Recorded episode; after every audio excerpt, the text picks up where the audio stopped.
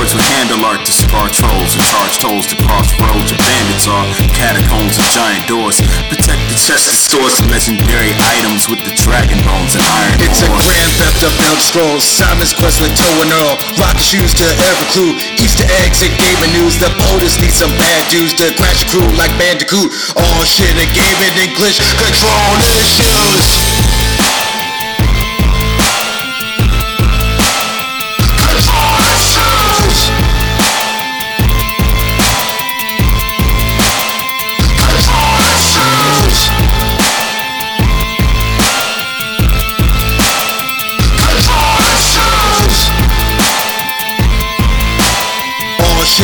Shit and gaming English. Control issues. Yes, yes, y'all. Yes, y'all. Yes, Yes, y'all. y'all. With his control issues, I am the AMC.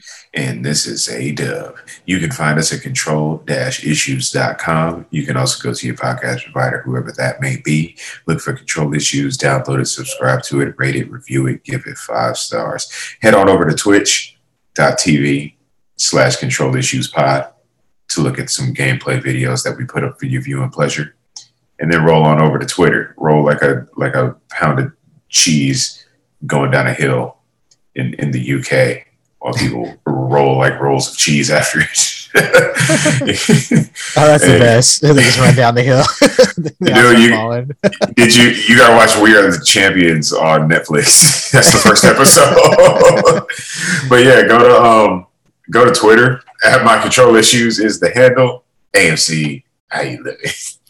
I am living well. We are back. This is two weeks in a row. Doing doing it big in 2022. Starting off with a streak. Yeah. Um, yeah, it's been a great week. Um, mainly just, you know, dealing with family stuff.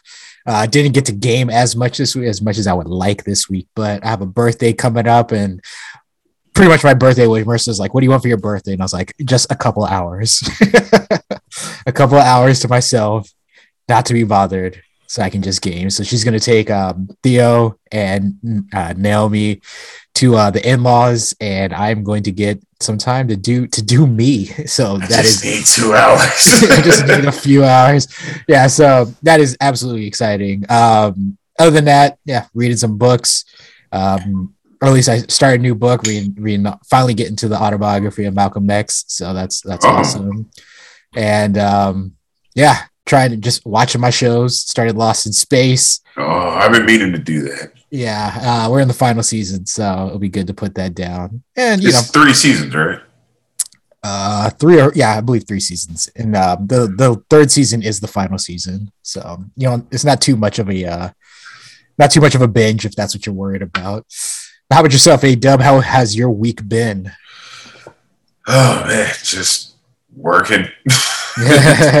just working, studying. You know, Diablo got a hold on me. We'll talk about that a little, a little later. Kind of trying to take me away from my studies, but I've managed to, as soon as work is over, put on my my comfortable clothes, lay on the couch, and just pump hours into making it through all these various modules and lessons to to get ready for these tests. So I'm moving along steadily with that at the clip that I had hoped to achieve six months ago. yeah, I'm at the point where I should have been like preparing for the third test, and I'm still preparing for the first one. So imagine that. However, what you do is you don't quit and you stick with it and you keep working on it until you get it right. So almost halfway. I figure by the end of February, I should be ready to take my first test, and then the clock starts once I pass it because I will pass it because that's all I'm preparing to do. Yeah, I, outside of that, A Dub, I know you've been focusing on your studies as you mentioned, but when it's time to game, how's that been going? like I said, I've been studying my ass off, but Diablo 3 finds a way. Ever since I went to my friend's place out in Canyon Country, we and we played uh, Diablo 3 on the Switch. It just the itch got back under my skin. I just couldn't stop thinking about it. Like, what can I do Crusader in this season? and over the course of a few days, I took a Crusader from like level 30 to about Paragon 196. I'm on on Torment 9 and just wrecking shop. I'm now that the the drop rate is up a bit, I'm starting to get the pieces that I need to to round it out into just the damage dealing monster that I needed to be. So just trying to get everything together, trying to make everything work. And that's awesome. Uh, I'm starting to pull out PS4 games just to see how they look on my new TV. So I I definitely checked out a bunch of games when I got the PS5, but then it so it felt like I had already seen them, but I was like, wait a second. But now I have a new TV, so I need to pull this shit out again. Dude, I pulled out No Man's Sky. Like it's it feels like it's smoother and even more responsive for some reason. I mean, maybe it's it's the TV being at a higher refresh rate, or maybe it's I don't know, maybe I missed some patches, but it's game is tight and it's just kicking ass. It looks gorgeous. It's unbelievable. I'm of course I'm in that new galaxy, so I'm seeing planets and things that I've never seen before. I saw one, it was called a webbed planet, and I went down to the surface and there's just these giant, like towering machines like digging into the ground with their tentacles all over the place as if they were wildlife, but they're they're not. They're just inanimate objects. So that was weird, and I left. then I um, let me see. I popped in Hades, nice. and you know, it was just like, all right, let's get a quick run. We'll probably die, and the the whole time, like my rhythm is off. I'm not hitting the right buttons. Like I'm still having, I'm still having control, not control, but a returnal buttons ingrained in my mind. So I'm hitting the wrong dash button, hitting the wrong cast button. like things just aren't going well. But somehow, some way, with all the mistakes I was making, the rhythm I was out of, I was still able to make it all the way to the end with a Death Defiant spin and defeated Hades. One run, Heat nine. Uh, the the highest I got was Heat eight. I pumped it up to Heat nine and beat it. Yeah.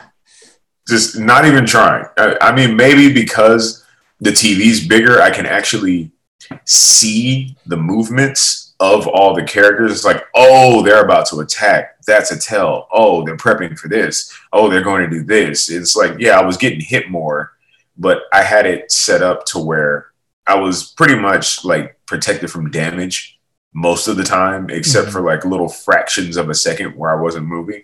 So I wasn't taking much damage, even though I was getting hit quite a bit. And I, I, it, I just saw it on a different level, and it was unbelievably awesome. Uh, played a little Forza Horizon 5, of course, just chipping away at the season, trying to get this car.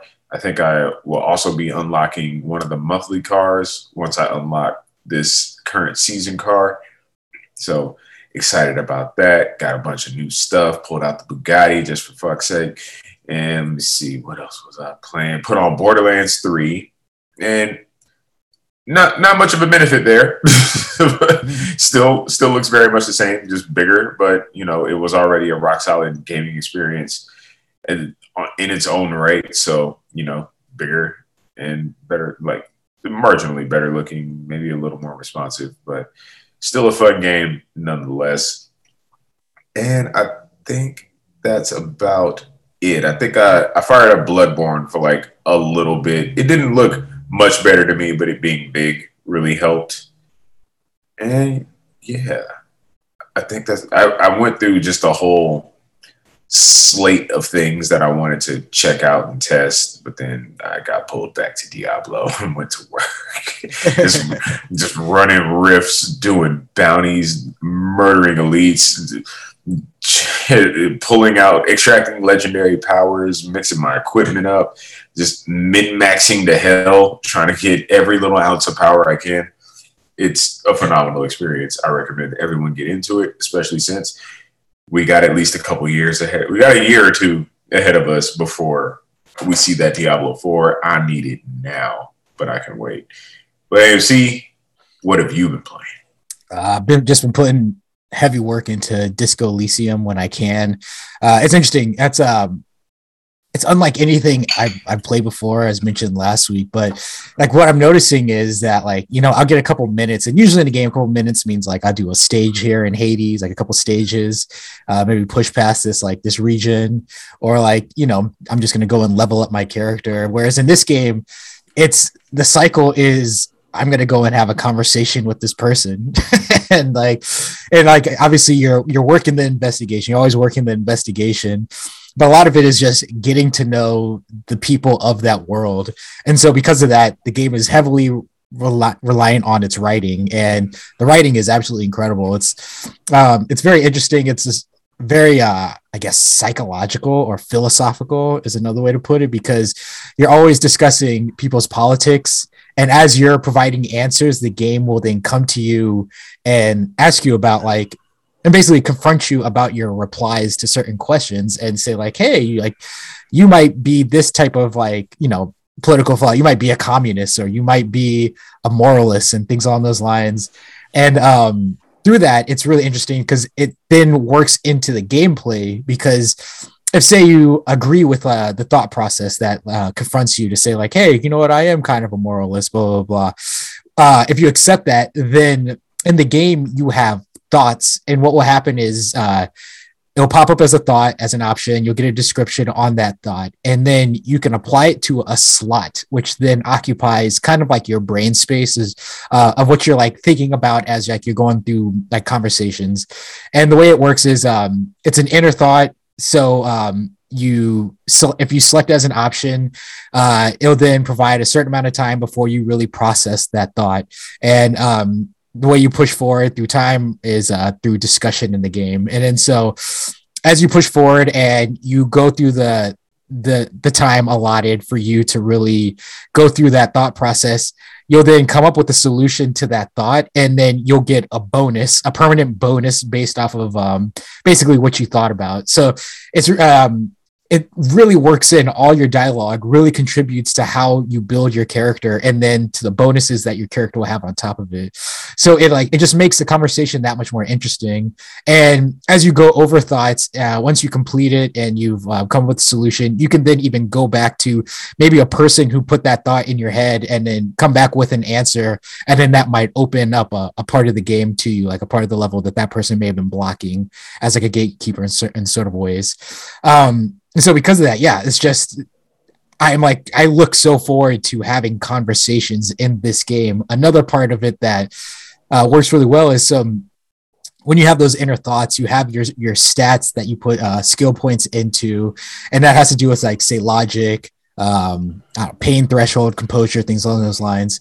And um, as you as a an NPC says something, you'll have a thought based on say the point that you put into say logic. Logic will step in and say hey that person said this but logically that doesn't you know stack up.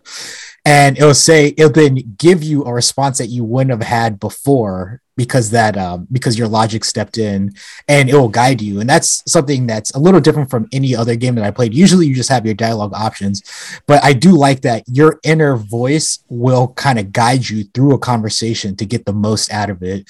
So that is always like a thing that i worry about in in video games is that you know i want to answer a certain way but i'll worry that i'll be penalized answering a certain way um, will then you know anger that character and then close off my options for what I can get out of that character. And so it kind of, in a way, a game will guide you towards certain responses in order to, you know, learn more about like what's going on with that character or what information that character has to hide. But with this, because you have your stats, the game is already guiding you to get the most out of the conversation as possible. And so because of that, that um that I guess that worry or that trepidation is no longer there. And so it just makes the art of conversation that much more interesting within the game. And um yeah, and everything else within that world is awesome. It's pretty is very raw, which is great. And you know, there's all these other things that go on that are part of being a detective. Like it's it's a great like noir style of game that's unlike anything I've I've played before. Absolutely awesome. That's all I got for Disco Elysium A dub let's get into these topics of the week. Top topics of the week. You, like to lead off? Okay, yeah, I can. I can lead off a dub. You know, we'll start here with the Steam Deck. A dub, we have a release what? date finally for the Steam what? Deck. You know, it was teased last year. Steam, the Steam Deck is coming, and it was basically everybody was just waiting for their opportunity to get one and now valve has spoken valve has, has announced that the steam deck will be going on sale starting february 25th so the way this works is customers will have three days, 72 hours from receipt of their order email to make their purchase. So the way it works is you put in a reservation for uh, to purchase the Steam Deck, then you get an email saying you're basically you now have an option to buy this and you have three days to respond to this email if you want your steam deck. If you don't respond then you lose your place in the queue. And then uh, so if you decide to purchase it um, then the steam decks they said steam decks will start going shipping out and should be arriving to people's houses by the 28th of february so about like three days they also announced that um, the press will be receiving their Steam decks um, shortly, and that what the embargo will be lifted on February 25th. So the day that paid. people, yeah, so the day that people start putting in their orders is when the embargo will go out. Getting special treatment, getting paid. Um, so I guess my question to you, A Dub, is uh, how big of an impact? Because you know people have their their things that they anticipate as far as video games, but you know this is somewhat a console that is coming out within this year. So how big of an of an impact do you think the Steam Deck will have outside of the uh, PC space? You know, with the uh, the console gamers, the people who have been you know true to PlayStation, Xbox, and Nintendo.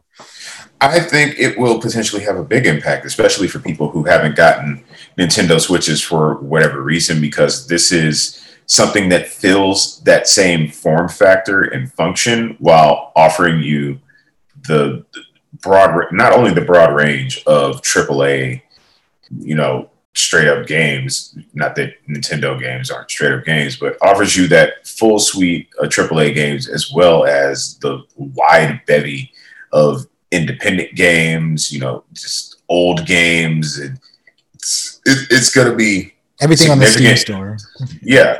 So like for console gamers, this is a low cost means to get into the PC gaming space at a at a reasonable level and to also obtain the form and function of a Nintendo Switch just without any Nintendo games whatsoever. so yeah, uh, and this also may be this this may revolutionize handheld gaming for the masses, whereas the Nintendo Switch revolutionized handheld gaming for you know the Japanese market because everybody's switching over to handhelds there, as well as you know for Nintendo players. Th- this one, I definitely see something on the horizon where it this this could reinvigorate the handheld market, and Steam could situate themselves at the top of it. How do you feel? Yeah, I mean, it's interesting. Um, I, I think that it could have a major impact. It's it'll be interesting to see how because you know there are as we discussed all of last year and carrying over to this year, there has been uh, you know the shortages of big consoles as far as like PlayStation, PlayStation Five, and the Xbox Series X, um, and even the Switch has had like their shortages, but the Switch has been out a lot longer. So most of the, if anything, people were doubling up trying to get the um, that OLED Switch and things along those lines. But a lot of people have Switches at this point, and so now with the Steam Deck coming real soon, it'll be interesting if people who were waiting to get their hands on a PS5 or Xbox Series X, if they can now get their hands on a Steam Deck, if that's just the route that they'll go now, uh, instead of waiting for you know P- the PS5 to become more readily available. So that's like that's where I think a bigger opportunity will be, especially in the console space. And as we know, um, PlayStation has been releasing more and more of their of their uh, exclusives on PC which means that people who have a Steam Deck will be able to play, you know, Death Stranding and things that have been ported over. I believe the director's cut Horizon. soon.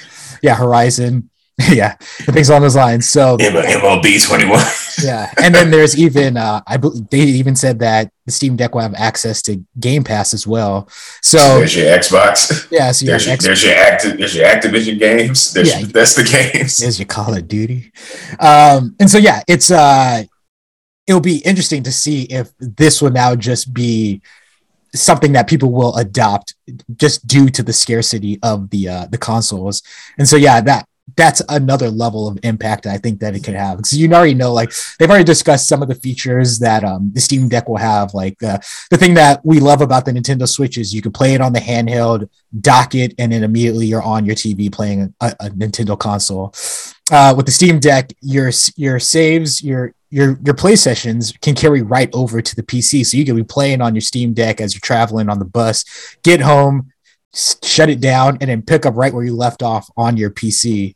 Um, and so some of that functionality, I think, is will be enticing for people. And um, I don't know, like we've even discussed uh, in previous episodes how game how Capcom said that they're going to start prioritizing the PC uh, market over the console. And so with that, I mean, there's just there's a lot of room here if people are willing to, you know, give it a shot. That would just open up the possibilities of what games people will have access to and how people will view, you know, gaming moving forward. Uh, it's also going to be the platform that launches with the largest library on day one in gaming history. That cannot be uh, understated or overlooked. That's a significant deal. Like you're paying one flat price and you're just going to have games on games on games on games available to you, not just on day one, but then you just have this access to. You're already in the cycle of all the games that are already coming out, all the games that we've been waiting for for months and years at a time. Like you're gonna get it. What what was the release date again? Um, the 25th is when you, people will start placing their orders, and the 28th is when they'll be in people's hands. Of February? Yes. All right, so you get a Steam Deck, Elden Ring's there already on the front page. Just like mm. play me. you you getting that? I mean, Saints Row reboots coming, Starfield's coming, Dying Light two already on there.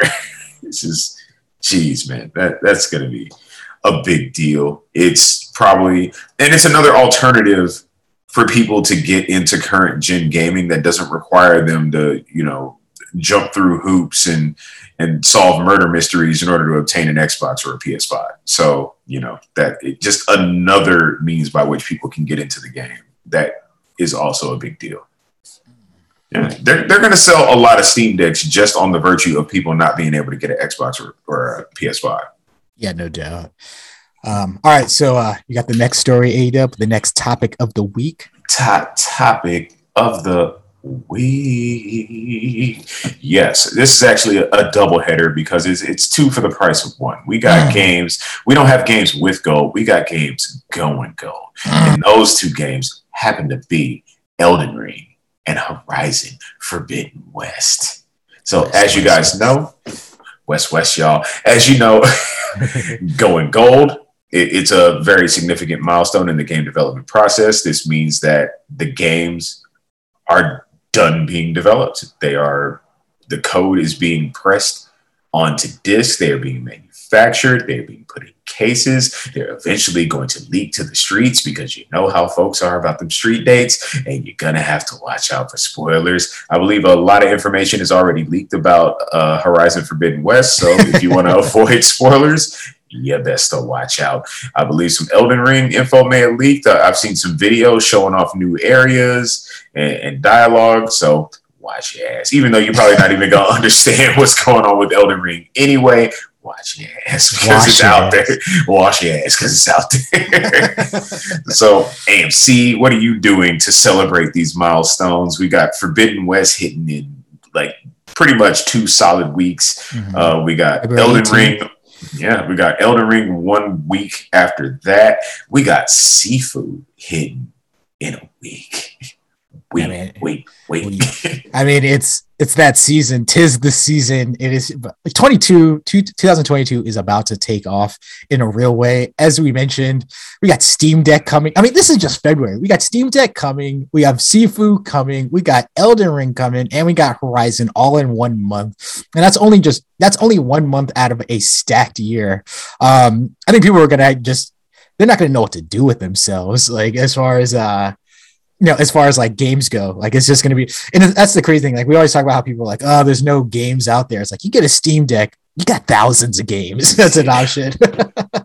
so it's uh, it's absolutely insane. Um, I don't know what to do with myself, what I will do with myself, when I'll be able to get to all these games. Yeah, um, that was my next question because I, I'm pretty sure with this slate of greatness that we're no longer awaiting you, you like you're gonna turn into one of those people that celebrating the birthday month. I bet. Yeah. There's, too much goodness coming out over these next like geez, between between the eighth and March fourth. Just hits, hits, hits. yeah, I mean, I've I'm I'm pretty bad when it comes to buying games and you know just building up that backlog and and trying to get to them. And so I've gotten to the point where I now I literally I, I have a list of games that you know I own. I I literally I, I created a note where I have all the games that I own that I want to play. So I have all that written down. Then I have games that I want to get. And so it's just a way to remind me as like something is coming out. It's like, how does it stack up to what you have and what you what other games you already have written here so that I can stay focused because there's just too much out there. And you know, sometimes I could just be caught slipping and it's like, oh, what this game is on sale. I want to play this. Fuck it. I'll buy it. And then I don't touch it for uh, like two years. So yeah, it's um this year is going to be one of those years where I'm going to have to, you know, rely on that reminder so I don't just go ham and just start buying everything yes. and not touching anything. yeah, dude. I mean, it's so it, it's going to take so much discipline and restraint because I'm one of those people like, uh, I want it. It's out. I'm buying it. But can't do that. Got to be an adult. got to get one. Got to get the one game for the time period, which is going to be Forbidden West for me. Got to play the hell out of it. Probably gonna, probably not to play anything else until I platinum that shit, get all the secrets, and then that's when Elden Ring comes in the picture, and then I'm set for what will probably be the majority of the year. I um I'm pumped. At some point, there's going to be some time for Sifu. I really want to support that on day one because you know, if you want to see more games in the vein of what you want to experience in the future, you got to pony up the cash now for the games that are out. So I I, I want to support it, but I got to be responsible. I can't just be shelling out cash all willy nilly. So it's it's very tempting, especially when you're getting the majority of the game of the year contenders in the first quarter of the year. I don't think that's ever happened before. But yeah, man, it it's an exciting time. I hope everybody is ready. There's a lot of there. There's polls and discussions like, what are you gonna do? You gotta get, you gotta get Horizon. You gotta get Elden Ring. You gotta join the Elden Boys. Like I'm, I'm, I'm loving the Elden Ring hype. I, I want to be day one there with the Elden Boys, but I, I can't do it. I'm, I'm seeing all the fan art. There's a very, very compelling image that's floating around on the internet of uh, you know the the cover of the cover art for Akira where it's like a top down view and it's mm-hmm. Kaneda walking, walking he's walking to that motorcycle yeah somebody has made an Elden Ring image of the Elden Ring character walking toward the goat horse the goat horse yes I'm just like that alone has significantly spiked my hype for the game. Just like motherfuckers are ready for this shit, man. And everybody's gonna be. Every, it's it's that beautiful time with a From Software game where it's new for everybody and everybody is ready to dissect every single detail and nuance that it has to offer. So it's like you're you're not going to have wikis, you're not going to have guides. It, we're all going to be discovering together. I want to take part in that. If I can somehow platinum Horizon in a week Mm-hmm. and still stick to my studies, I will totally be there. But I doubt that's going to happen. Who knows? I might just I might take the week, get through Horizon, see the credits, and just jump on some Elden coming back, knowing that I can come back to Horizon and still have some meat on the plate some meat on that bone, scraping off that gristle, and just yeah, getting it. It's oh man, it, I don't know what to do with myself, man. it's so difficult. It it sucks because these two games are sucking all the air out of the room when there's there's more games to consider, like Sifu, Gran Turismo. Uh, God of War Ragnarok is going to be coming at some point. Dying Light 2 is coming out. Like, I still need to go back and finish Dying Light 1 somehow. I still got my backlog. I still need to finish the last little bits of chorus. I come I came to a dead halt on that. I still owe it to my coworker who bought me a copy of Until Dawn to finally play that and get it over with. October. Bloodborne has been calling me. Diablo's always calling me. Um, Borderlands 3, trying to get all these characters up to true Vault Hunter mode. Yeah, so much. Returnal, I'm so close to the platinum. I can I can smell the the the metallic the, the metallic aura of that trophy. Just it's so near. Oh, yes. so well, you got our next topic of the week. Top topic of the week. Well, it's a new topic, but it's on topic because on PlayStation Blog, your boy Miyazaki had an interview, and you know there are plenty of questions, but this one because you know it's going to be sc- discussed when Elden Ring comes out. I pulled some quotes when it came to you know the topic of difficulty in Elden Ring and from Software's approach. Um, you know, to make Elden Ring a little different and maybe a little more accessible. So this is coming straight from the mouth of Miyazaki. We don't try to force difficulty or make things hard for the sake of it. We want players to use their cunning, study the game, memorize what's happening, and learn from their mistakes. We understand that Souls like games are regularly associated with impossible levels of difficulty, with high barriers. yeah, with impossible levels of difficulty, with high barriers to entry. But we try to design the games to make the cycle of repeatedly trying to keep. Uh, sorry, we make the games uh, to make the cycle of repeatedly trying to keep overcome these. Oh man, I must have cut out a word there. You're Uh, excited. yeah, to, to, to, to the cycle of repeatedly trying to overcome these challenges enjoyable in itself. So, hey, Dub, I guess the first question I have, and there's another quote that we're going to discuss after. So, from your perspective, what does From Software do that makes the cycle, you know, of overcoming those challenges engaging to you? it's the challenge, man. It's it like it's funny when they say something along the lines of the impossible quote unquote challenge when it's not impossible. It's just that it doesn't tolerate your mistakes. It doesn't tolerate your shortcomings. It's not going to coddle you and give you, you know, all the chances necessary to recover from an error and overcome what's in front of you. It's like you get it or you start over. so you you you have to rise to the occasion. Get good. Like, it's not it's not just a saying. It's a way of life, and I wish more people understood that instead of feeling that it's some kind of ridicule of their their lack of capability because it's not it's a call to action it's it's a motivator it's something that you should hold deeply within your heart and use it to just pump greater volumes of blood to your muscle memory in order to observe these enemies figure out their patterns see their tails and dominate because getting good is the difference between getting your ass handed to you and handing that ass back to the enemy without getting touched. It's very easy to learn this stuff. It's not difficult. It's people get dissuaded because people don't like to fail. People don't like to be reminded that what they're doing isn't good enough and they're going to have to come up with something better. People like to believe that they're somehow special and you know, uh, you're good enough just the way you are. We want you guys to see the credits. FromSoft is doing everything they can to make the game a bit more accessible and provide people with the options necessary to, you know, freely explore, go look around, summon some some minions, use magic, do you know, do your thing, figure out your play style, switch your weapon arts, put them on different weapons, find find something that works for you. At the same token, you still gotta execute.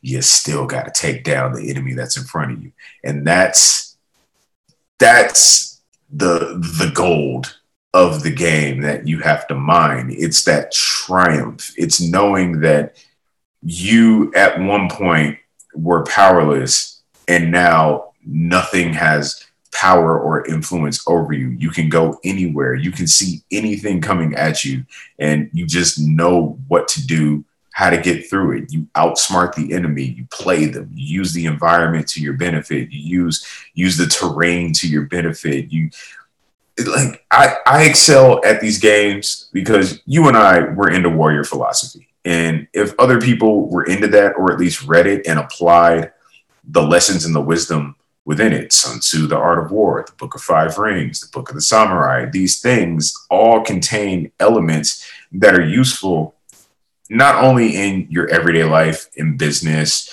in the heat of a battle, but also in virtually simulated battles within a video game. If you monitor your footwork, if you monitor the rhythm of a fight, if you monitor like an enemy's reach, if you monitor timing, if you monitor the rhythm of their combos, you can insert yourself in the gaps at the moments that are most opportune for you to strike. And you just have to understand it's a fight.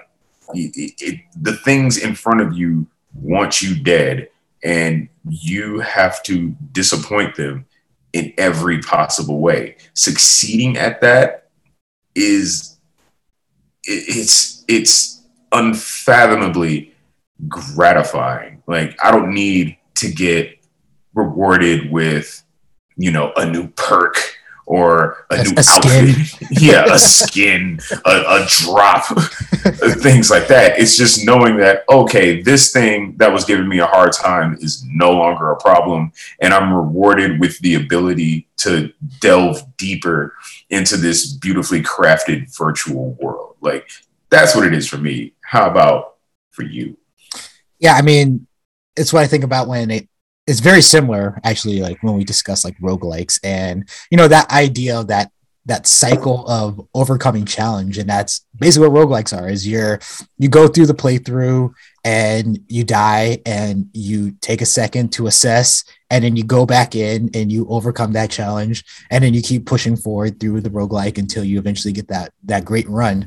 And then as you said you get to a point in hades where you're just doing it every time now without like just second nature. Well i'm even trying. Yeah yeah it's just like muscle memory. Dude, um, i was waiting to die. Like w- when am i going to die so that i can turn this game off and yeah. move on to something else? And i just didn't die. Everything was was like, oh, this part, okay, dash, dash, jump, special, stay in my aura field, knock the knock the projectiles away, get him, take the armor down, push him against the wall, slash, slash, move. It's it yeah. it just happens. And it that's that's why I'm so upset with why people are we're leaning so heavily on the ability to save scum in a game like Returnal. It's like number one, you're prolonging your experience with the game at your weakest, worst state, but you also aren't learning anything or practicing the skills necessary to overcome the the boss or the stage that you're save scumming to beat. Like you're losing because you aren't good enough or you don't have good enough equipment. You're only going to get that by dying, restarting, and building up a greater pool of assets at your disposal. So to everybody out there, when Elden Ring comes out, do your best to not try to find means to undermine the design of the game. You're supposed to die if you aren't good enough. You're supposed to get better as you work your way back to where you perished, and you're supposed to eventually be able to overcome. You aren't going to get good if you stay bad. yeah. okay, so with that, um, he also Miyazaki ended up also or also went into uh, you know some of the the changes or some of the, the differences with Elden Ring that they feel like will make the game more accessible. So this coming straight from Miyazaki. The player has more agency to dictate their approach against, for example, the field bosses in the overworld and how they utilize stealth in various situations. We've even reduced the number of hoops that you have to jump through to enjoy it in multiplayer. And we feel like the overall clear rate will go up this time because of these things. So really getting into, you know, the open world aspect of it, leading to the fact that because it's so open, you can stealth your way through certain situations. And then with multiplayer, being able to, you know, bring in a homie. And as they said, they lower the barrier to, to bring in that homie to then help, you know, push your way through the game. And so I say to you, Ada, my question is so with all those options laid out to make Elden Ring more accessible, how much will the perception of Elden Ring's difficulty impact its sales? Do you think that if people assume that this game is hard, that it'll impact how well it does, or do you think people are, you know, as you mentioned, already excited for this open world from software game that they've already kind of they've done enough right now. Well, I mean, the whole reason that they're doing these kind of changes is because the perception of difficulty for these games has impacted their reach to the mass market. Granted, the audience has been growing exponentially. We went from 2 million sold with the original Demon Souls back in the early 2000s to 10 million sold with Dark Souls 3 of just hardcore fans. Uh, they do want to try to let more people reach it. That's why they're making it more accessible in this way. And we've seen the difference that their changes have made before the game has even come out because people taking these interviews, taking their phrasing of how they're describing these mechanics as, oh, this is going to be easier. Oh, it's open world. So I can just, I can just go somewhere else. I'm not going to get bottlenecked at a boss that I can't beat. I can just go check out the world. I could just look at the graphics and, you know, they even, they you know they had the minion summoning like you said they're lowering the amount of hoops you got to jump through to get pvp they're making the game as flexible as possible for people to take their favorite weapons and make them more useful as an overall play style and yeah there are a lot of people especially those who were daunted by souls who are looking at elden ring as all right this is going to be the one so i mean i've been all over the internet in elden ring conversations like all right, yes, they're doing these things, but like this article said, they're giving you more ways to engage the game. And as they say, it's designed to reduce player stress. However, it also says without reducing enemy difficulty. The main thing I've been telling people about Elden Ring is you have all these things that are going to allow you different kinds of options in how you engage the enemies, but you still have to beat the enemies. Uh, one thing that I want to come back to within Miyazaki's comments is the term field boss. So, yeah, like a boss isn't going to be in a room and you got to go in that room to beat the boss. A boss, a boss is just going to be running around. So it's like, yeah, you're you're not going to get bottlenecks, but you never know when a boss is just going to jump over a fucking cliff or come through a thicket of trees mm-hmm. and start getting in that ass. Like there's there's been clips of this forest area that people were able to access within the network test that's outside of the play area. And once you get in there, there are these giant bears running around in the forest. And even beyond that, um, some of the key art that's come out for the game has depicted a giant bear boss that's in the middle of the forest. So yeah, you're gonna run around, but you're gonna run into some shit. So it's not like, okay, I'm just not gonna go in that room. It's okay, if I want to explore this area, I'm either gonna have to figure out how to beat that boss or sneak past it or do something. However, you gotta execute. at some point, you're going to have to play the game. And that's what it always comes back to. In order to play the game, you're going to have to get good. yeah, I mean, if anything, what they're what they're saying is that like they're giving you all these options, and so now it be interesting to see how the the gamer, especially the one who's worried about difficulty, utilizes those options, because like what what it seems like what I've always like the impression I've always gotten from the people who are upset with from software games and how you know quote unquote punishing they are is that they want to play a game, and it's, it's, kind of the same thing with roguelike, which like what we were discussing with the save scumming is they want to play a game a certain way. And the developer is basically telling you, well, we've laid out some options here that you can choose to engage the game with to make the game, you know, so that you can beat it. But if they're like, well, no, I want to be single player and I want to walk up and the first time I confront a boss, I should be able to beat it. Then you're not going to enjoy the game. But as like as we've been discussing, you have your options on how to attack it.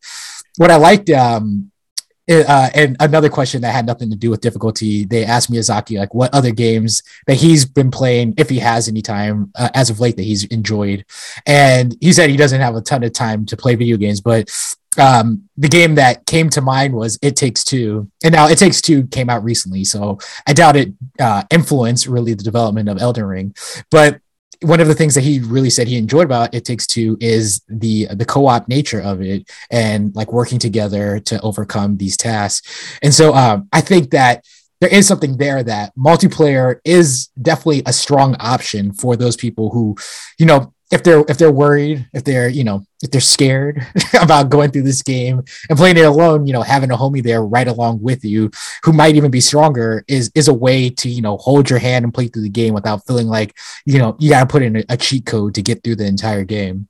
And so because of that, I it might even contribute to you know some people's experiences that in in a positive way. It'll be like something difficult happened, and then my homie jumped on and we took down that boss together, and it was it was an incredible feat to to overcome that as opposed to I played this thing and I just kept like, you know, banging my head against it and I never figured out how to get good. And then thus I, I hate this game. Mm-hmm. So because of that, it can create, you know, even new opportunities for people to really enjoy this game because of the shared experience. So I did like that. And, you know, I'm really hoping that this game will get its due um, and not just, you know, be completely just like shit on because, you know, somebody somebody who reviewed it, played it, and thought it was hard, and, and then decided to just you know throw that piece Shit of meat to the trolls. yeah, because that's going to happen. But it'll be interesting to see if uh, the narrative kind of changes, especially the fact that they're very aware of their perception and they've done what they felt like was necessary without you know having to completely just like go against their philosophy and just put in a difficulty option in the game so yeah. we'll, we'll see how how this game is received. Yeah, it'll it'll be interesting because Miyazaki also went on to note that Elden Ring can be finished in 30 hours. However, there are dozens of hours of side content. Uh, specifically, the game as a whole is quite massive and contains many dozen more hours worth of gameplay.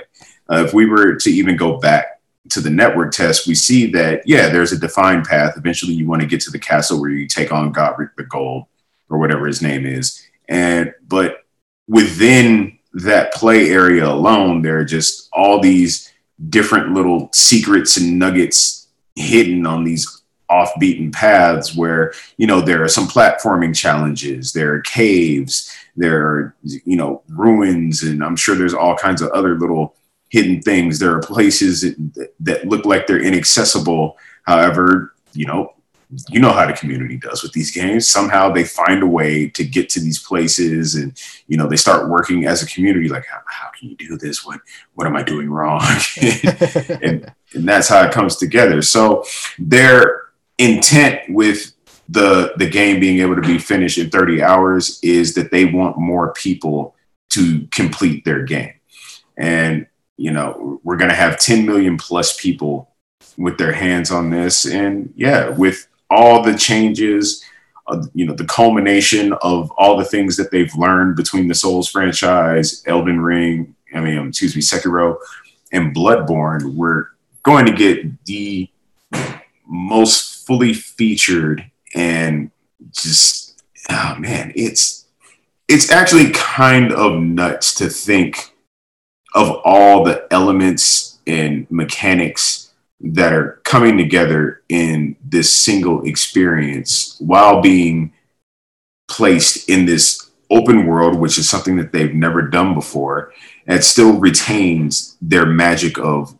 world building and making things feel like it's just this desolate, cursed world where everywhere you go, everything you see is just this weird, unique situation that's like I don't understand what's happening. I mean, you're you're running around the world of Elden Ring, and suddenly there's jellyfish all over the place that you're fighting, or you know, giant giants pulling pulling carts and with loot on them that you can go interrupt and try to hijack. You know, there's people guarding loot, and you can stealth your way through the situation, trying to figure out how to take out as many of them as possible and claim the loot for yourself. And uh, it's it's to be awesome. I mean, people are to have stories in gameplay of situations and locations that aren't even along the golden path of that 30 hours. It's the most interesting and encouraging aspect of the game to me, just on paper, is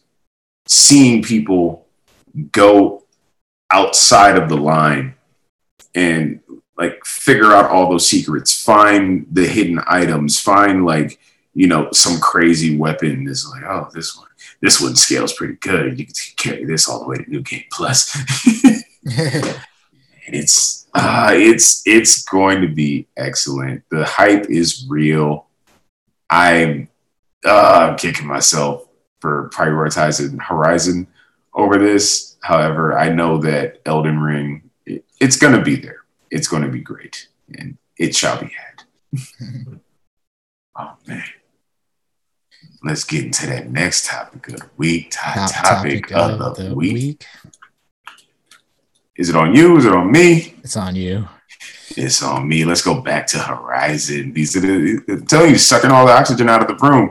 Horizon did it in a big way. We finally got to see PS4 Pro gameplay footage. Uh, in addition to that, IGN has also posted uh, 12 minutes of their four hour preview with the game. We're seeing a whole bunch of new footage. We've seen a whole bunch of new cutscenes. We've been introduced to a new villain who is surprisingly voiced by the illustrious, the outstanding, the spectacular, the legendary, the iconic Angela Bassett.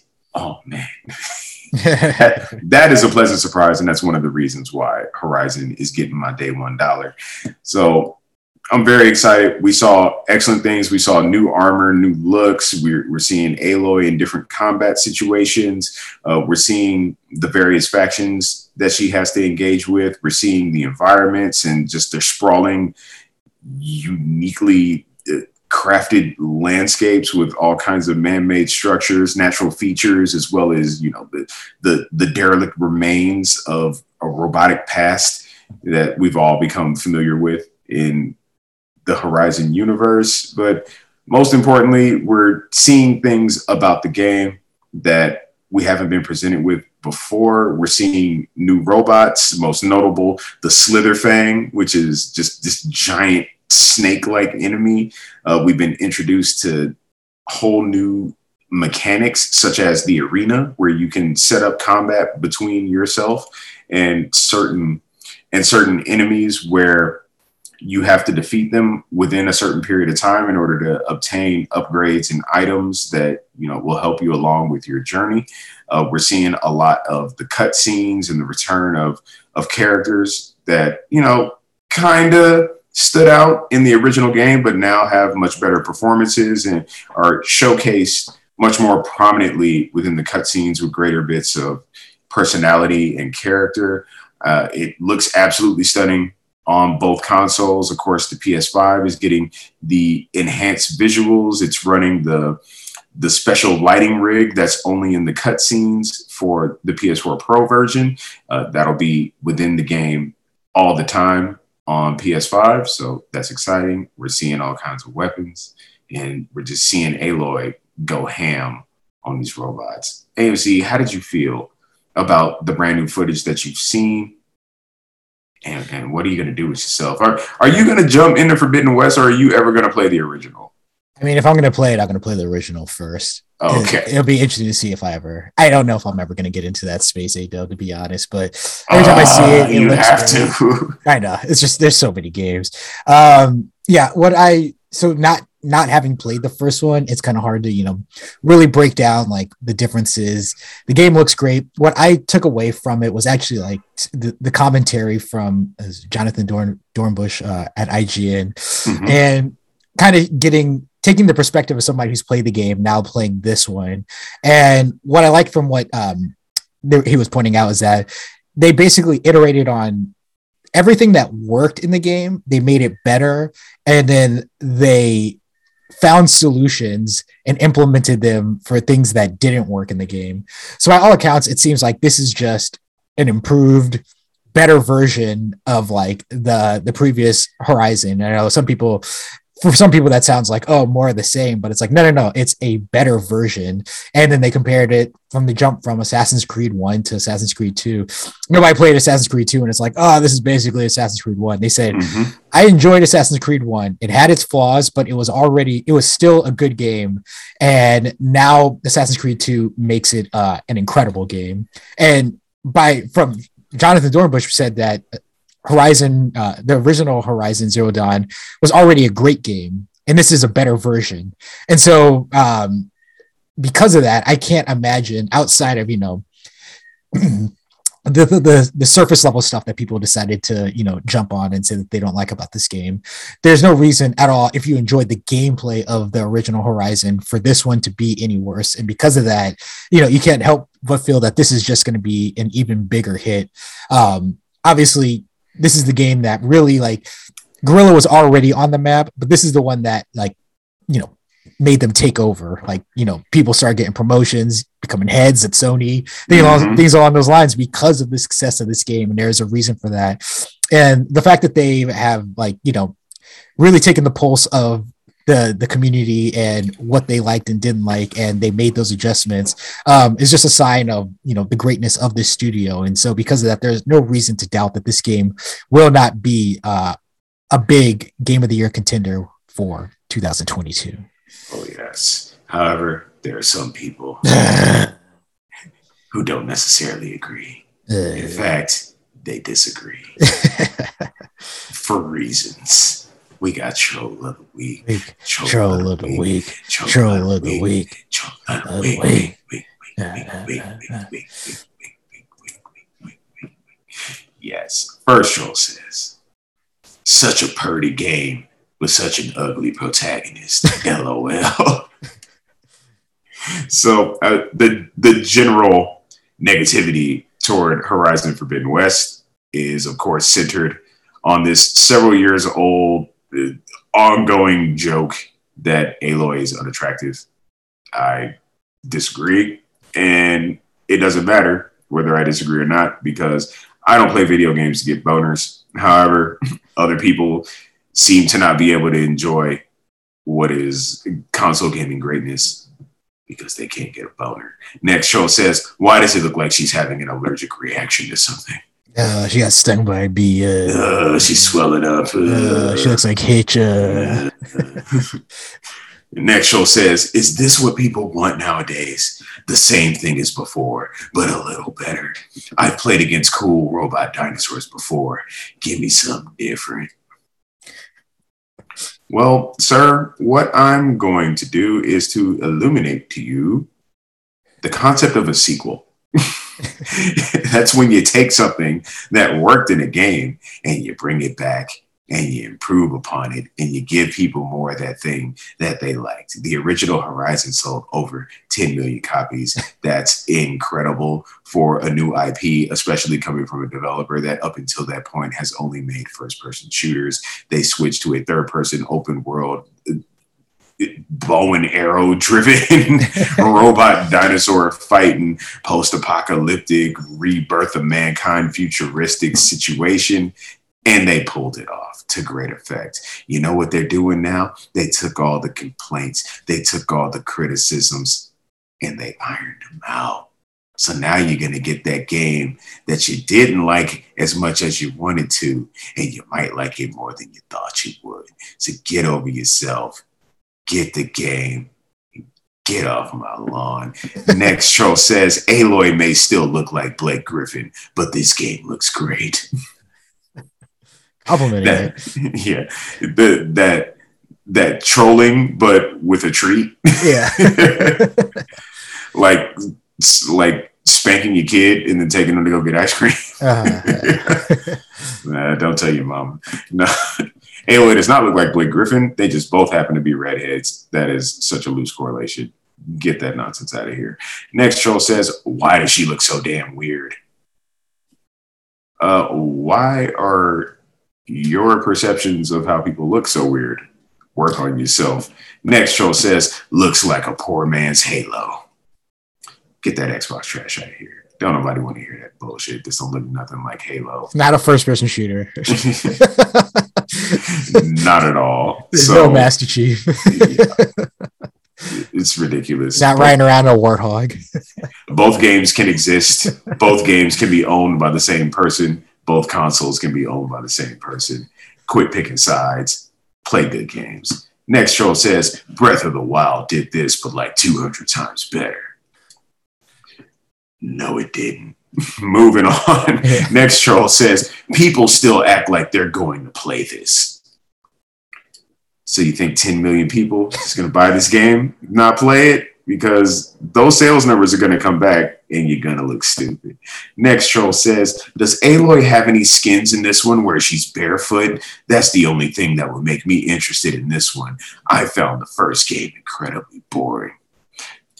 Let's go back to you projecting your foot fetish on a virtual character in a video game. Go to Pornhub, play the game for what it is, and get out of here. Next show says Sony has to get away from these fantasy girl games and come out with some shooters. They're going to be cooked pretty soon. Cooked. If you want shooters, go get you some shooters. If you want original, refreshing, brand new IPs that also have female protagonists instead of the same grizzled white dude running around talking about his problems, eventually getting the girl, then losing the girl, then getting her back. You know where to go. Let us let us let us have our stuff. It, what does what does the protagonist being male or female have to do with the game being good? It's just a different perspective. It's just a different flavor. It's something that we haven't seen a lot of. And gratefully, we're seeing a lot more of it now. I believe the approach is that we need to get to the point where it's no longer seen as special or different. We need to get to the point where it's seen as normal so that it's not it's not a surprise anymore. It's not a shakeup anymore. So just let your fantasy girl games keep coming out. Let your games with character creators still let you be able to make female characters. And eventually, everything will take care of itself. Chill out. Your stuff is still being made for you to play. Let us have ours. Next troll says, God, she looks bad. Next troll says, I can't wait to hear all the Xbox peeps pretend to like and play Elden Ring. Pretend. Kind of have a point there because a, a, lot of people are posturing Elden Ring as like, oh, I'm picking that over Horizon. Horizon isn't the kind of game I want to play. At the same token, the Souls games, they don't have as big of an audience on Xbox. So there, it, it's like the hate vote where it's not necessarily this is the game I want to win. It's I'm voting for this game so that the other game loses. Like uh, when The Last of Us 2 and Ghost of Tsushima were up for Game of the Year. People were like, well, everybody should just vote for Ghost of Tsushima because The Last of Us 2,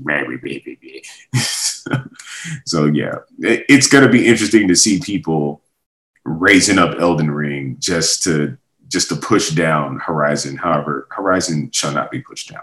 Yeah, it's like will they? It's like what will what will win the day? Difficulty or how hot she looks? yeah. And it's like, do you like Elden Ring more because you can make a male character? is that the dividing line? Because it's not as if Horizon is coming with mediocre gameplay. It's been significantly improved from the melee combat to the amount of traversal abilities that you have, to your ability to climb, to the interaction between human enemies as well as the robots. It's it's going to be in a more gorgeously detailed open world. It, everything that people claim to dislike about the original has been addressed in some way. So it's a better game than the original was. And if it's a great game, why are you punishing yourself? Why are you posturing like some kind of asshole? You can play Elden Ring, you can play Horizon, or you can just play Elden Ring because you don't have a PS5 and you can chill the fuck out. Next show says, why, what, what did they do to her face? let's see your picture and let's let's see how you look and let's talk about some faces. Last show says, "Man, I don't know why, but her face just looks off in this game sometimes. I don't get why." So you're not gonna buy it? you're not gonna play it? You're not gonna enjoy it because of her face? I, I don't know what to do, man. Is so many people are really caught up in this looks thing, and it actually kind of validates the the approach that developers have been taking because there's so many people are so hung up on the looks of the female character. You never hear this about male characters, you know, except in Jedi Fallen Order. Why is he a ginger? yeah. and it's it's just weird the things that people online, not the masses, because this is just a small cross section of a very, very insignificant portion of the gaming community that's on this shit. And it's it's very discouraging, especially since it's so widespread within comment sections and things that it's coming to represent gamers as a whole. That's not fair to all of us that it's these asshats that get to determine the narrative. Aloy looks perfectly fine. She looks just like she did in the first game. This game looks absolutely remarkable. It's going to definitely outshine the original, and we should all play it if all we're in this for are good games. If you're in it to live out some virtual fantasy with a female avatar, and maybe it's not the game for you, maybe this isn't the hobby for you, like there's porn out there. So go do that. Don't try to project your insecure male fantasies on a female character in a video game. These these artists and these developers work very hard to craft a very specific and just you know passionate project for us to enjoy the way they want us to enjoy it. So quit trying to find your exploits, quit trying to find your cheat codes, quit putting in your mods to make characters sexy and well, I mean, you can do whatever you want in that in that realm, but just learn how to enjoy the game for what it is and just enjoy good games. AMC, how do you feel about all this? I mean, it's definitely some bullshit. it's maybe worth the time. Um, people caught up on the physical appearance of a character is the least thing that's important when it comes to video games. We're, we're in games for, you know, the enjoyment of the gameplay. Gameplay is king, as I always say. And so a lot of these things about like how things look um, are basically at the bottom of the totem pole for me when it comes to what I'm looking for in a game.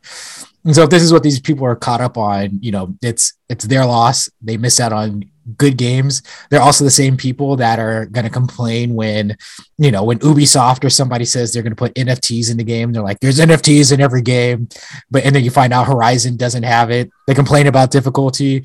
Nobody's co- complaining about Horizon's difficulty. Uh-huh. There's all the, there's all these things that are laid out there for reasons. It's not a roguelike. There's all these things that people complain about today that that they say ru- are ruining games that are not in Horizon. Mm-hmm. And yet, if they, they can't get over the way the character looks, they're going to miss out on a great experience. And, you know, continue to play those games that they quote unquote hate because there's nothing out there for them to play. Complaining about NFTs, don't know what NFTs are, how they work, or how they're going to be implemented in games, or what their impact is going to be within those games. Complaining about difficulty when it, it's just your poor performance that you're passing off as the game being flawed or deliberately designed to be too difficult when you just don't feel like learning.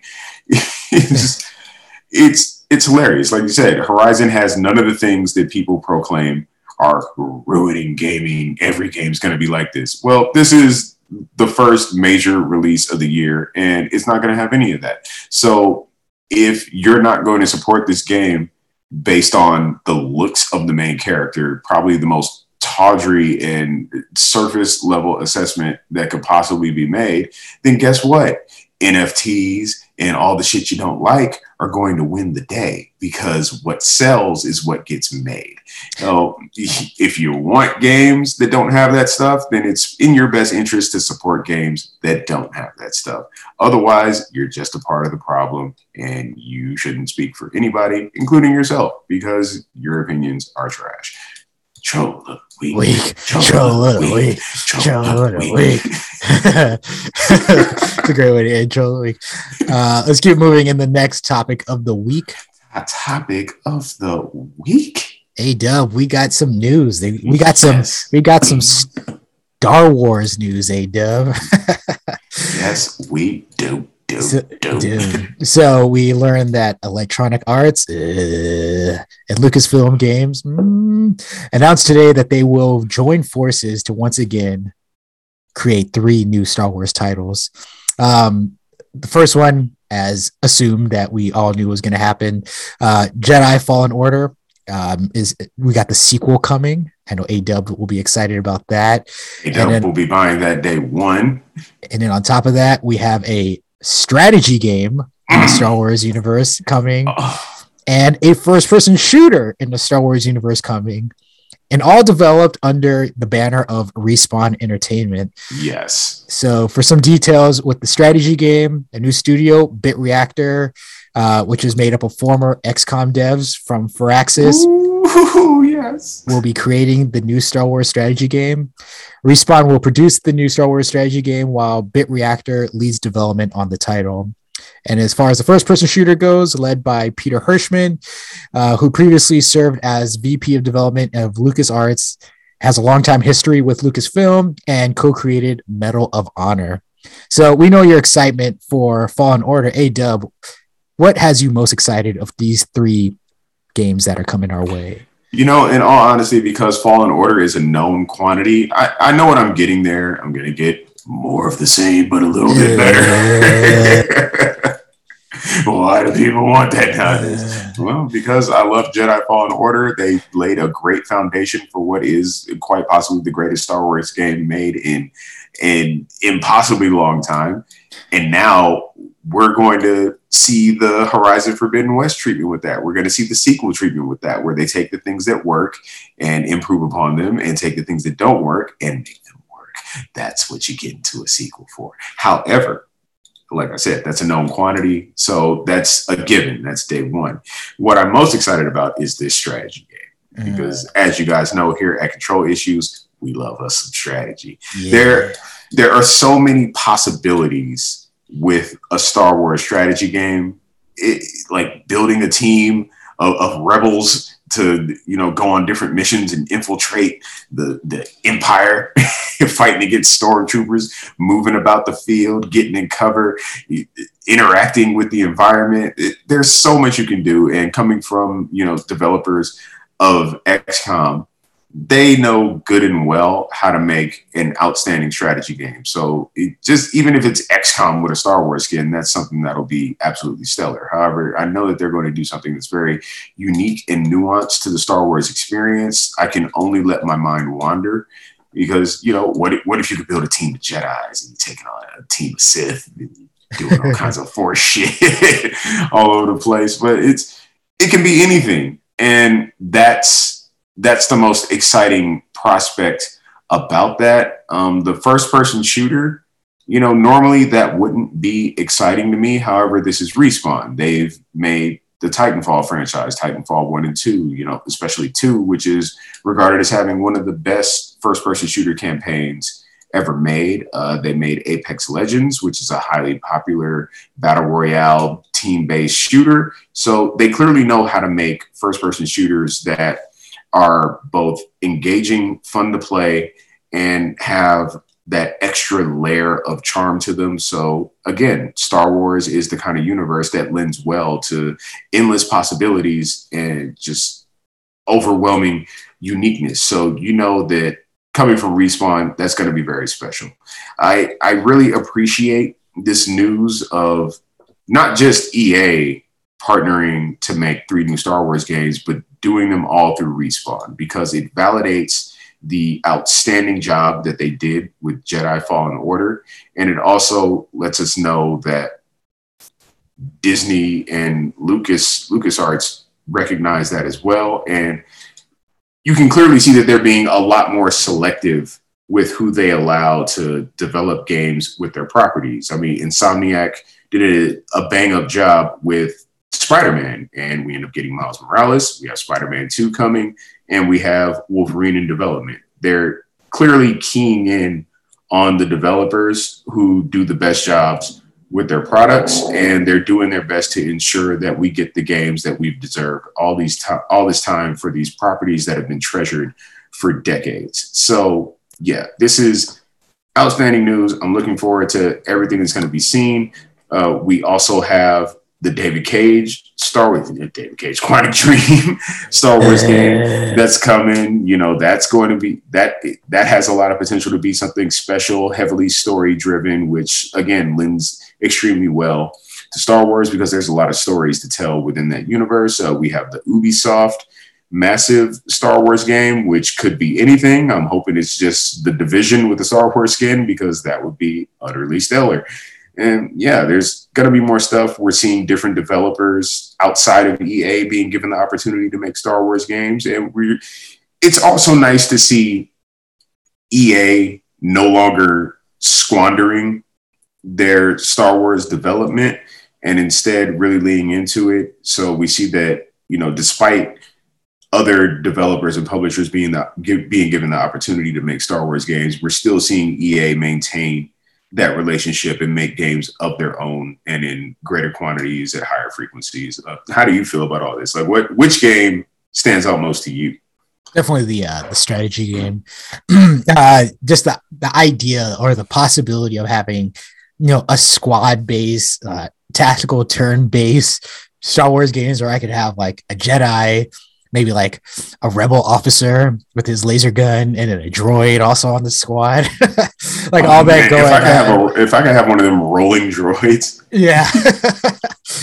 exactly. Like you could have like a support droid that's just moving in like a uh, weapon, like tooling up people, uh, handling business, zapping people from behind, and doing doing all that nonsense. Um, and then yeah, like things along those lines. Like it could be it could be very awesome. Just just as excited as I am about the um that X Men like um you know card card Midnight Sun. Yeah, Midnight Sun tactical turn-based card game. uh, nobody wants to play because I hate cards. yeah, yeah. Like um, the the excitement I have about that, and just putting that now in the space of Star Wars. We already know what the XCOM devs are capable of. Um, and so handing this over to them, I think is, you know, a perfect marriage. And just to see like what, how, what they end up doing with that just definitely has me like, you know, super pumped for whatever this turns out to be. I imagine we won't be getting these for a while, but yeah. And then, as you said, first person Star Wars game, first person shooter Star Wars game. Uh, just you don't really see those. I, I, can't remember the last time we saw one. And Republic so because Commando, yeah, and so because and, of uh, Jedi and Jedi Outcast. yeah, exactly. And so because of that, like there's just yeah, once again more options. If you know if Massive doesn't end up doing the Boba Fett game, this is the possibility for that route. You could be the bounty hunter. You got your gun. You got your jetpack. You do. You can handle that business. So it's just another option as far as the uh, Mandalorian style game. If they decide Still to go that route. Yeah, who's gonna make it? Who's gonna? Who's, I mean, it's just be, it's right there. Be, who's going to be the the princess of the ball? Yeah, that's going to be able to just come down that red carpet with the Mandalorian game that everybody wants. Especially because, like, you know, a lot of times too, it's like you sometimes get these games too late. Like, it's like, oh, that thing that like was popular a couple years ago, and then now the game comes out. Um, and so, yeah, you would hope that they are that they are actively capitalizing on that popularity because Mandalorian was awesome, and by all accounts, I haven't watched yet, but I hear Boba Fett is just as good. Um, yeah, I'm waiting for it to be done before I watch the whole season. Yeah, so my excitement um, is there, and hopefully they'll they'll jump on the opportunity as opposed to you know like something like the Avengers game where it came out like after we've gone through multiple phases in Infinity War and all those other things. so mm-hmm. um, yeah, hopefully we'll see it sooner than later, and uh, yeah, the the possibility we already know Jedi Fallen Order completely just killed it, and yeah, just moving on with these other options. I like that they're that we're getting a variety of um, Star Wars games. We're not just getting you know just the third person game and then you know the um the, the spaceship game. Like it seems like they're attacking it from all angles, which is absolutely exciting for what they have planned moving forward. Yes. Let's keep it moving, A Dub, and the next topic of the week. Top topic of the week. This one I am extremely excited about. We're seeing Blizzard hiring for what is at the moment an unannounced survival game mm-hmm. set in a brand new universe. Yes. In a new blog post, this is coming from Matt Kim over at IGN.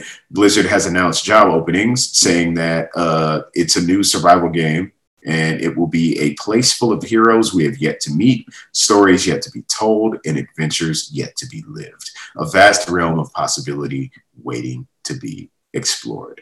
So they're hiring across several different disciplines and departments. There's environment artists, senior character artists, senior concept artists, level designers, software engineers, engine, audio, server, and tools. Uh, along with these posts, they've released some key artwork, which is characteristically vivid and just awe-inspiring as we've come to expect from Blizzard.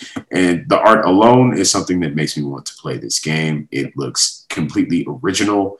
It looks it looks similar to everything that Blizzard has done in the past, yet it looks incredibly unique because it's not related to anything that they've done in the past. Blizzard has some of the most outstanding artists, and one of the things that we noted uh, in the previous show, where Microsoft purchased Activision Blizzard, is that while they don't have a high level of production, their portfolio is full of hits, and Blizzard specifically is just uniquely talented at creating games that are just parades of mascots and characters that alone could have games based on just them, their history, and their universe. And it looks like this unannounced survival game is keeping in that trend of just outstanding talent. You know, as an artist myself, it, I, I'm I'm drawn in. Like I want to know how I'm going to be moving through this world, what this world's going to look like, how I'm going to interact with it, what kind of game is it going to be. It's it's noted as a AAA survival game. It's for PC and console. It's set in a brand new universe, and that's about the extent of what we know. Like AMC, what what would you want to see from this survival game? Because I know I have I have my expectations just based on it being survival. I also have expectations you know, based on it being Blizzard, of course, these expectations are metered because I try my best to keep my expectations as low as possible. I like to be surprised. I like to be overwhelmed with what I'm getting. How about yourself? Yeah, I mean, when I think about any Blizzard style of game, um, I figured that they're always going to have the gameplay down. You know, um, you go through like their just their history, and they've always they've always done it right. Like I I enjoyed the shit out of Overwatch. I enjoyed the shit out of Diablo. I enjoyed my time with World of Warcraft when I was on there. And even Heroes of the Storm, I was never interested in playing MOBAs. Um, you know, at the height of their popularity with Dota and um, League of Legends. But then, you know, Blizzard puts out one, has all the characters that I love from all their previous games, and I'm like, fuck it, I'm I'm playing a MOBA, and I enjoyed the shit out of that one. Um, so it seems like whatever Blizzard puts their mind towards, as far as um, gameplay, they seem to always do that job well. So that's not my worry when it comes to the survival thing.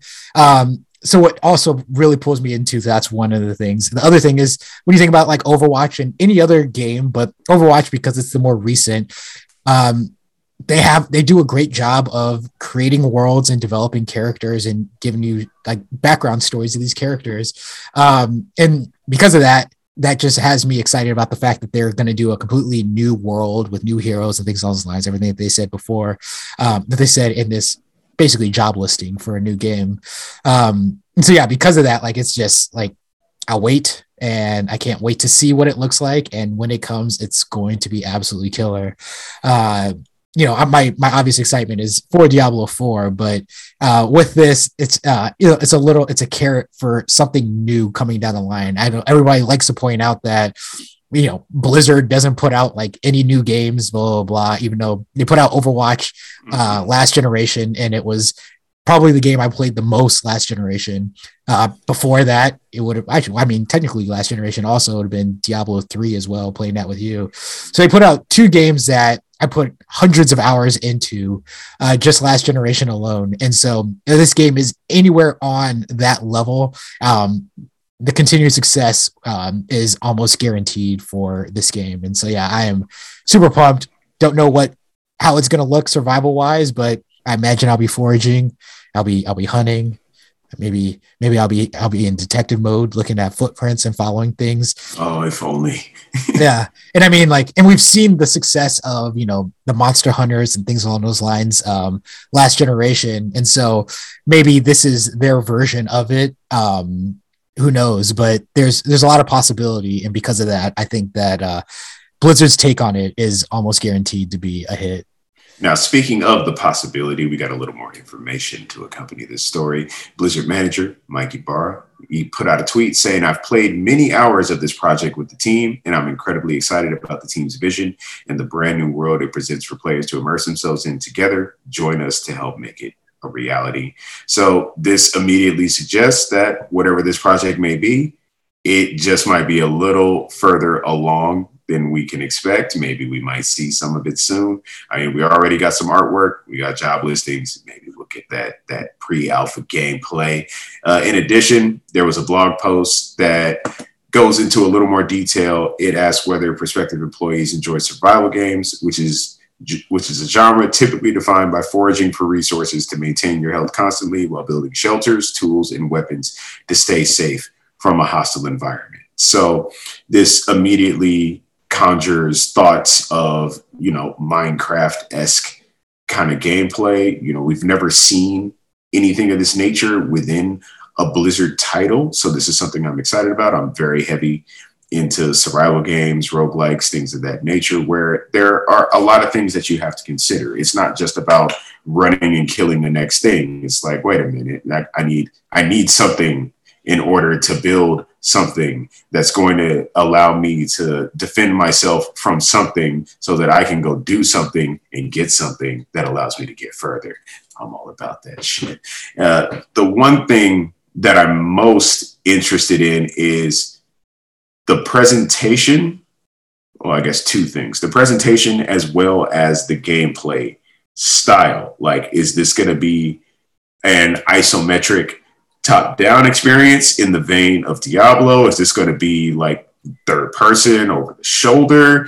Um, and also with the gameplay itself, are we going to see Diablo type gameplay where we're building characters and amassing skills that we're going to be unleashing against hordes of enemies while we're defending our settlements and foraging for resources? Or is it going to be more action oriented? Is it going to be similar to a Souls game where we have these visceral, one-on-one kind of combat situations where it's about quick thinking and sharp skills that are going to win the day. Like there's an immense amount of possibility with a new ip coming from blizzard with all of the successful games that have been coming out over the years as well as just what are they cooking up that's going to be that thing? Are they going to take something as simple as the first person shooter and revolutionize it like they did in Overwatch? Are they going to take something from someone else and make it their own? It, oh my God, Blizzard, there's just so much talent and possibility from there. I know they've been marred by the recent scandals and then, you know, in a in a in some way redeemed because of the Xbox acquisition. But overall, it's still a house full of talented, passionate developers and artists that just want to make new and engaging worlds for us to enjoy for years and years to come. So, above all else, all the bullshit aside, we're, we might be getting another one. so, that's the most interesting prospect to me. Yes, sir. Well, I have uh, no more topics. Do you have any other topics, Adub? Got a quick hit, quick hit, quick, yes. quick hit, quick hit. Uh, real easy one. Sony's London studio is making an online PS5 exclusive. So another one. yes. We've got a PS5 exclusive in the works. In a tweet, they're saying we're building a team from the ground up for an upcoming PlayStation 5 online game. New starters will join at the perfect time to get involved in shaping our plans for a project we are exceptionally excited about. Uh, so, yeah, more job listings. Um, according to a number of recent job posts advertised by Sony's London studio, this is coming from Jared Moore over at IGN. We get a lot of news from them.